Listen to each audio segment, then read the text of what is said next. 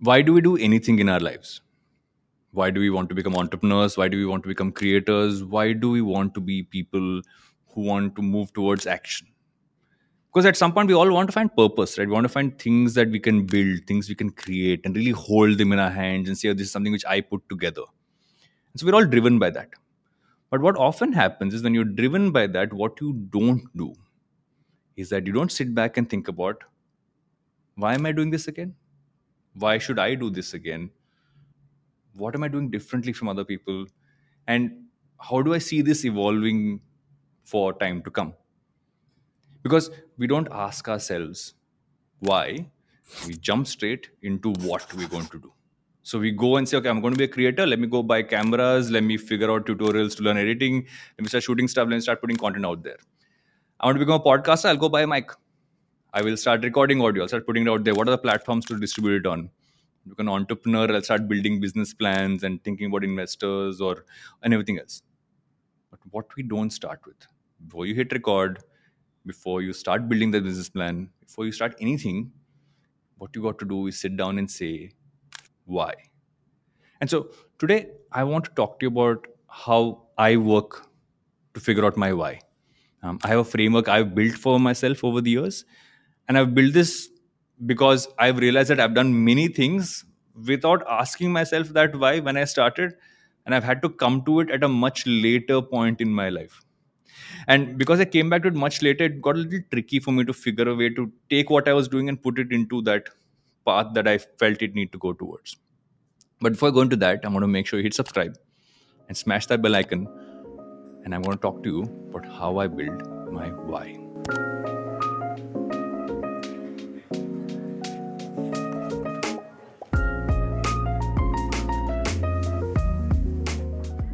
Let me first tell you a story.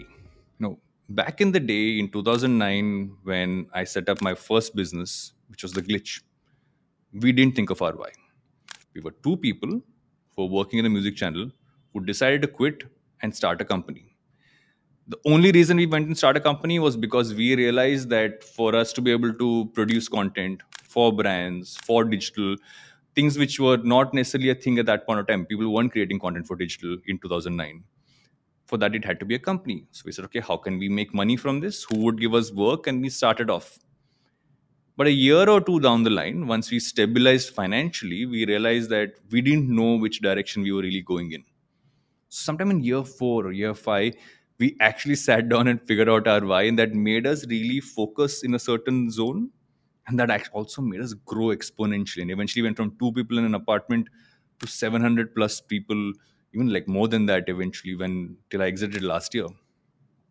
And so the why came midway, but the why made me focus when I started as a creator, I didn't think of my why. I've become a creator by accident. Again, I seem to have this problem. I fall into things by accident.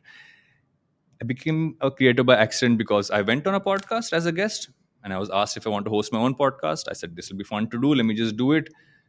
And then after some time, balancing work and creator life, because I was excited by both, became trickier, became tougher till I sat down one day a day when I was feeling like I don't want to do this anymore to my creator side. And I wrote down this framework. And I've been using it ever since. I've been using this framework ever since. Whenever I feel like, okay, I don't want to do this, I don't know where I'm going, I don't know what this direction is leading towards, I go back to this simple framework where you basically ask yourself four questions. Question number one you ask yourself, why am I doing this? Simple question. You can't write a paragraph. I actually get a pen and a pad right now. Get pick up your phone if, if you can. Put it down on a note and say anything you want to build, anything you want to do, why do you want to do it? You know, it has to be almost like a one tweet pitch of saying, why do you want to do this? Like if you ask me today, Take a Pause as a podcast started off as something called useless information, became the Varun Duggi show, and then eventually became Take a Pause. If I go back to useless information, I wanted to talk to people about things they never get to talk about. Because I felt like most podcasts ask people to come in and talk about the stuff that they always talk about. That was my first question. Then comes the second question. The second question is asking yourself, why should you do this? Why are you the right person to do this? Do you have the experience to back this up? You know if you're a subject matter expert let's say you are an expert in marketing and advertising like i was you can start a podcast called advertising is dead which is focusing on how that space is changing. If you're someone who has had enough experiences in life as a creator as an individual as a professional you could gravitate towards person development professional development like i did when this podcast started. Just take a pause. Before you start anything you got to think and you got to ask yourself what are you bringing to the table that is unique to you in terms of your background your space in life right now or the experience you've had? And what ends up happening when you ask this question is you realize that experience is not everything in the sense of professional growth. You might be someone in college right now it might be like okay what's what do i bring to the table? You bring the fact that you are someone in college right now. You understand the perspective of someone who is in college who is going through exactly what you're going through. So you can actually talk about that more authentically than someone like me who's 40 that's what you bring to the table. That is why you should be doing it. But till you put that on paper you won't realize the answer to the next question which is what is your unique voice? And your unique voice becomes very important. It sets the tone for whatever you do. You know if you're an entrepreneur you're setting the tone saying okay we are here to democratize something right? If you if you're building something which is something which is only available to an exclusive set i say no i want to figure a way to get more people access to it. That's you democratizing. You're a democratizer. That's your voice. If you're a creator and you're saying okay I want to just be a learner. You know, my job here is to sit down, get a guest on, and learn from them. I'm almost being the learner for my audience.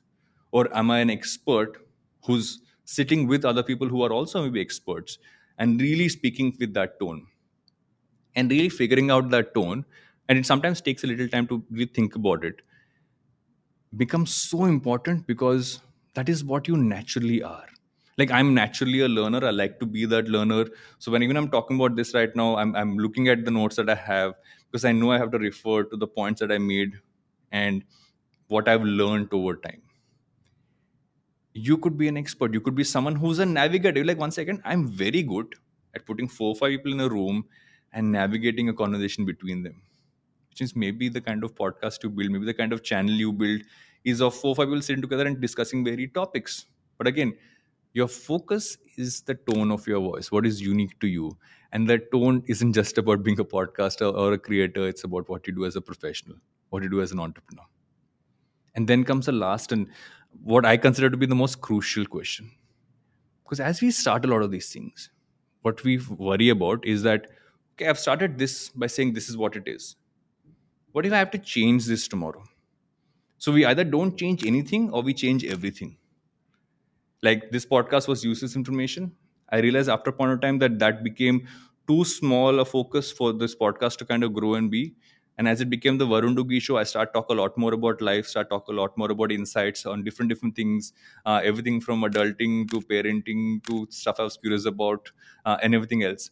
And as i kind of built that out there i realized okay now i've gone broader. Let me figure a way to focus it back and I focused it back to saying this show is about what do you do when you take a pause. You reflect on the past, you focus on the present, and you plan for the future. But I did this by simply stating what I like to call my perm flex. A perm flex is the term I came up with. Honestly, I couldn't find any other reference to it, which is basically what do you want to keep permanent and what are you flexible about? If you think back on the first idea of this show, it was called useless information the information part was what I wanted to keep permanent. The useless part, maybe not. You know, it comes and goes. Similarly, this show was always about life and learnings about life. That's permanent. But does it have to be about me talking to camera myself? Does it have to be me talking to a guest? Does it have to be a certain kind of guest? Does it involve me interacting with any one of you one on one or in groups? All of that is flexible same goes for a business. If you're building a business, you're also asking yourself, which are the pieces that I'll never change? It's almost the foundation of my business. And which are the things that are flexible? I'm going to be open to trying them out, maybe not using them, but it will not change what I'm building? I mean, sit down and ask yourself these four questions Why are you doing this? Why are you doing this? What's your tone of voice? And what's your perm flex? And you come back to this sheet every time you feel like you're using focus. You like you're lo- using like a losing focus. And you're telling yourself that, okay, something over here is bothering me. Let me let me see if any of these need to change. Maybe any of these need to kind of change in terms of how I've written them down. And that gives you the most important thing you need for your why, which is not really the why, it's the clarity that comes with putting it down on paper.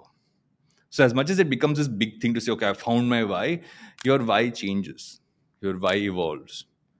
What is important to keep throughout this piece is the clarity you get from it. So, try this out. Let me know if you found this framework useful, if you found this to be something that you could use. It's a simple one, but gives you a deep amount of focus, it gives you a deep amount of clarity in whatever you're doing in your life let me know which part of this resonated with you which part of this was something which you were more you are more curious to learn about. Drop that in the comments. If you want more frameworks like this let us know in the comments as well. So before you go away and come back before the next episode drops but make sure you hit subscribe and smash that bell icon smash smash that bell icon.